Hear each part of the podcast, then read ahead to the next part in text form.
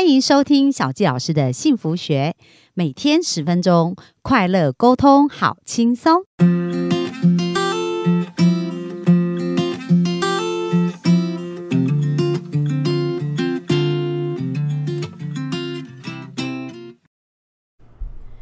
欢迎收听小教师的幸福学，很开心又在空中跟大家见面。那本周呢，我们聊的是有关于亲子关系哦。那我们特别邀请到我们的爱能职能治疗所的所长苏子英，然后子英呢，他跟我们分享了前两集啊，就前两天哇，跟我们分享很多很棒的一些讯息。我想很多的父母应该是受益良多。那今天呢，我们就来谈一谈，哎，亲子陪伴这件事啊，到底我们做对了什么，或者有什么事情是需要调整的？那我们再热再次热情的掌声欢迎子英。Hello，大家好，又见面了，我是职能治疗师子英。好，那子英你在呃，就说为什么你会想要讨论这个主题呢？就像我们前两天提到，其实我觉得在呃孩子成长的过程当中，或是嗯呃孩子在展现出来跟环境互动的方式，都来自于家长跟亲子之间的关系，跟整个家庭的动力是否是很流畅的。这样，所以我今天呢，想要跟大家谈的是，呃，我们要怎么样去陪伴孩子？因为我觉得可能很多家长呢，不太理解怎么样去陪伴，或是觉得，哎，我有在陪啊，但是其实并没有达到陪伴的效果。哦，那什么叫做陪伴呢、其实陪伴呢、啊我们是重质不重量，不是说呃，因为其实现在很很多后，尤其在后疫情时代，或是在呃这个线上课的时候，我觉得大家长时间关在家里，那大家会觉得说，哎，他在上课，呃，我划一下手机，我在旁边陪他，这叫陪伴，或是说呃，孩子做孩子的，我做我的，或是呃，就是我们这样就叫陪伴。但其实我们讲的陪伴呢，就是其实讲的是我们有没有共同参与，或是在情感上上面有一些连接。那呃。五分钟也好，十分钟都好，那让孩子感觉到说，哦，我们是共同参与在这个情境里面的，是对于亲子关系的这个动力的调整，是会有非常大的帮助的。哦，所以刚刚有讲到两个关键，一个叫共同参与，然后第二个要产生连结嗯没错感。，对，就是当孩子跟你有这样子，这个就是值没错，没错。哦。那那怎么设计呢？就是说，以往我看很多父母都是这样子啊，可能他都忙于工作，然后在家开始就在做家事啊，然后就教孩孩子做功课，嗯对然后他觉得他在家里一直都在家里，那就是陪伴孩子。那或者是说，像刚刚讲，哦我很喜欢看这个电视，然后一直看电视剧，然后叫孩子在旁边做做一些事，以为这样就陪伴，其实不然呢、那怎么去设计？你刚刚讲到说，哎，可以共同的时间或者是有连结呢？其实我们会说，哎、其实每一个家庭本来就有喜欢一起做的事情，同时每一个孩子的兴趣也不太一样。那就像我刚刚说的，每天五分钟 也没有关系。那这个时间呢，我会建议是，哎、可以是固定下来，比如说，呃，可以选择一个在在家庭气氛比较放松的时候，比如说在洗完澡之后，大家都洗完澡之后，或是要准备入睡前，嗯，对。那我们让家呃让孩子，比如说很多家长会在会呃睡前念绘本。嗯，这就是很好的一个亲子陪伴。哦，。对，那那但是比如说有些呃，不过念绘本是不是规则要先定？让孩子又不想睡，一直说再一本再一本。没错，没错，没错，就是其实我觉得，呃，除了念绘本之外，因为我觉得念绘本可能是，哎，呃，也帮助孩子入睡，然后也可以，哎，就是家长也觉得，哎，好像可以提升他的一些理解能力啊。但除此之外呢，我觉得共同参与，除了像是甚至一同出游，平常，那我说所谓在呃比较放松，家庭气氛比较放松的时候，甚至是哦，我陪你拼完一片，可能就十片的拼图也好，或者是我陪你聊天，聊聊学校的状况，或者说那孩子喜欢画画。那我们可以共同创作一幅画，其实它就是五分钟、十分钟的时间。可是在这过程当中呢，让孩子呃对你卸下心防，可能就会觉得，哎、在这过程当中，我跟妈妈是很好彼此的陪伴，而且妈妈会跟我分享哦，我画了什么，然后妈妈也愿意听倾听说，哦，我这个故事是长什么样子。对，所以呃，我觉得每个家庭呢可以选择，就是哎，孩子喜欢的兴趣是什么，或是我想要让孩子经历什么。比如说，我希望让孩子多。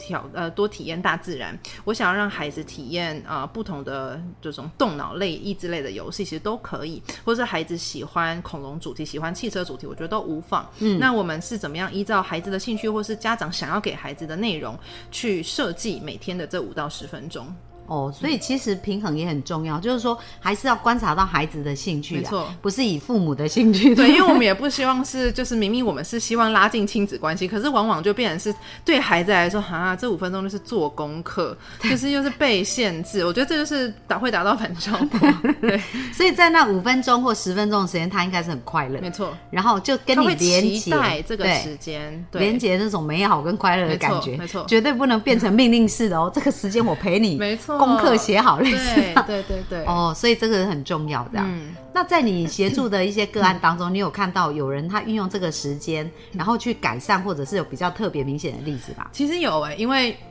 有些家长其实比较忙，那呃平常很少跟孩子聊天。那我觉得就聊天来说，其实每天睡前的这五分钟，变成他们彼此呃聊聊彼此近况，或是说甚至是彼此道歉的时间。因为我觉得，其实在，呃家长忙碌的。的这个工作压力，或者说孩子的这个很多的情绪，很多的这些呃挑战的这些行为，我觉得难免会有一些亲子冲突。那他们每天睡前的这五分钟，都会由家长先开始说：“哎，不好意思，我今天可能呃没有妈爸妈妈的或爸爸的情绪没有控制好，那妈妈在这边跟你对不起，这样子。”所以我觉得这个变成是一个睡前一个和解的时间，所以这整个家庭的动力就变成是他们原本每天是不断的在争吵，那。小孩是拒绝跟爸爸妈妈单独相处，因为会觉得说，哦，只要我被叫过来，或是只要你过来了，好像就是有都没好事。对，所以可是后来慢慢他会发现，哎、怎么是？因为一开始我就跟他说，其实呃，你要让孩子跟你道歉，其实没有那么容易。因为第一个，他要搞懂他到底做错了什么事情，这就是要花一点时间。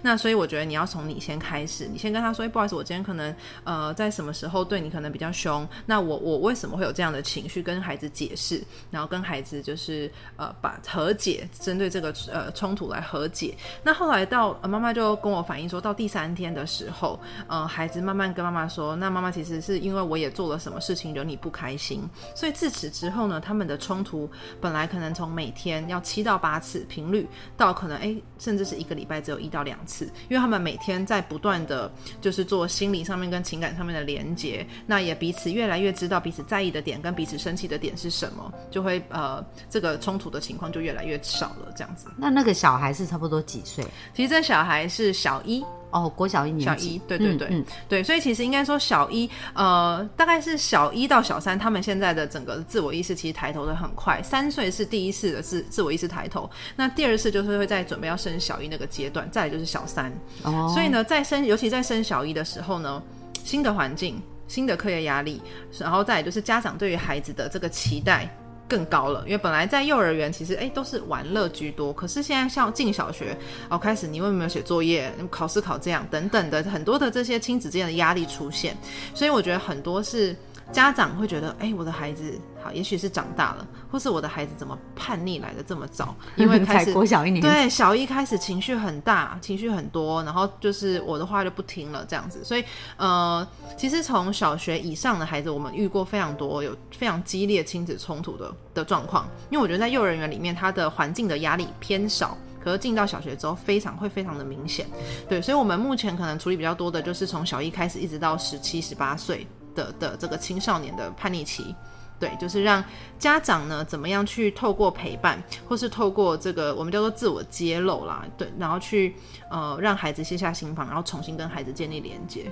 哦，那其实这个也跟那个人的潜意识，就脑神经的这个链接很有关系，嗯因为人本能反应就喜欢追求快乐，逃离痛苦嘛。没错所以刚刚子英就解讲到说，哎，如果我们有戏，就是跟孩子有一段共同相处的时间，然后这个时间都是在连接快乐，嗯嗯，那孩子自然而然跟我们对我们的感觉就会开始有一些不一样。是是是，所以父母可能要动一下脑，就是说，哎、跟孩子做什么事，那时间不用很长，也许五到十分钟，嗯嗯嗯从每天五分钟开始。可是这五分钟就一定真的要做到没，错。跟他在一起是快乐。对，所以我觉得大家可能可以有意识的观察一下，也许你知道，你以为你知道你孩子喜欢什么，但也许就是你看到的时候，或是说孩子平常没有人陪他，所以他就一直重复一样的事情，但也许这个对他来说已经太简单了，已经没有任何的挑战性了，也也已经是很无聊的事情了。所以你呃，各位家长，你真的知道你的孩子的兴趣或是你孩子的喜好吗？也许你是第一次的这个五分钟到十分钟，就可以先跟孩子聊聊最近喜欢玩什么啊，或者是我们用一个礼拜的时间去去聊聊，对，聊聊说，哎，你现在平常在学校都跟孩子都跟同学玩什么这种游戏，你就是更了解孩子，在我们再开始进行这五到十分钟。其实这个技巧也不会很难，为什么？各位父母，你就把跟你孩子在对谈的过程当做谈恋爱。我们大家是不是在谈恋爱的时候都非常好奇对方啊？不管你是再怎么内向的人，你是会想尽办法去了解对方，对不对？所以那时候你自然而然就知道要问他什么，然后听什么啊，然后去创造这个惊喜啊。对，所以你把这种精神 拿来跟孩子好好的聊天，就一个礼拜应该就会越来越了解孩子真正需要的是什么。嗯，我觉得这这段话真的是太有意思了。就是我觉得，呃，很多家长跟孩子都会变成是很下意识，然后并没有放太多注意力在对方身上。对，因为有很多的，就是自我主见的拉扯，或是有很多的先入为主的意见就会先放进来。对，所以我的确，很，谈恋爱真是一个非常好的比喻。对啊，是不是？我觉得很多人都说，哎、我不知道怎么跟我孩子聊，或者不知道怎么，可是他们在谈恋爱的时候都不会这个问题，有没有发现？所以把这种心情跟那个拿出来，那其实我觉得人生是这样子啊，就每天我们有在挑战一些新的事情啊，然后有一些变化才会好玩嘛。是，没错不然有时。候一成不变，就觉得哦，生活真的很 boring，、啊没错没错很无聊？感情也是需要这样子没子。错，需要每天一点小确幸跟小变化。对对对，所以呃，鼓励我们的父母哦，可以用这样的精神去发现。嗯嗯，那这真的很好，我觉得子英所分享的真的都非常的实用哦。然后就是去找到这些孩子真正呃如何去帮助他们培养这样。好，那明天呢？明天呢，我们也是非常期待哦，因为明天我们会谈到说要如何教出有自信而且可以勇于面对挑战的孩子。嗯，真的，这个这个世代改变的速度真的是太快了。没错，以前好像一个行业可以做个三十年、五十年啊，日本还有什么终身雇佣制，对不对？现在早就都消失了。没错而且十年、二十年，可能一个产业完全消失了。嗯所以很多的事情在改变的速度是远超过我们。没错。那如果孩子没有这个挑战啊，或者自信的能力啊，其实对他们未来的生存也是很不容易的。对，而且我觉得现在呃，就是孩子，我觉得孩子自己把自己跟同才之间的竞争，甚至是父母下意识就觉得，哎、你的孩子学了那，那我的孩子也要学，所以让孩子在呃，为什么现在的小孩很多会有适应上面的困难，或者是变成很多观察型的小孩，嗯，因为他们在平常可能没有足够的这个成功的经验，所以让他在面对哦。呃，很多的新的才艺课程，或是很多新的挑战的时候，他会呃没有百分之百的把握，不敢不敢出手。可是就是因为呃，本来就是我们不可能有百分之百的把握嘛，尤其是孩子能力正在发展，所以其实往往造就成孩子有很多的情绪，或者很多的拒绝，甚至很多的逃避跟直接放弃的状况。哇，对所以明天呢，我们就来聊一聊，到底要如何协助孩子在这一些事情上面可以走出来，然后能够有一个更好的方向去前进。对，没错。好，OK，那大家就期待明天喽。那我们今天就到这边，谢谢大家，谢谢拜拜拜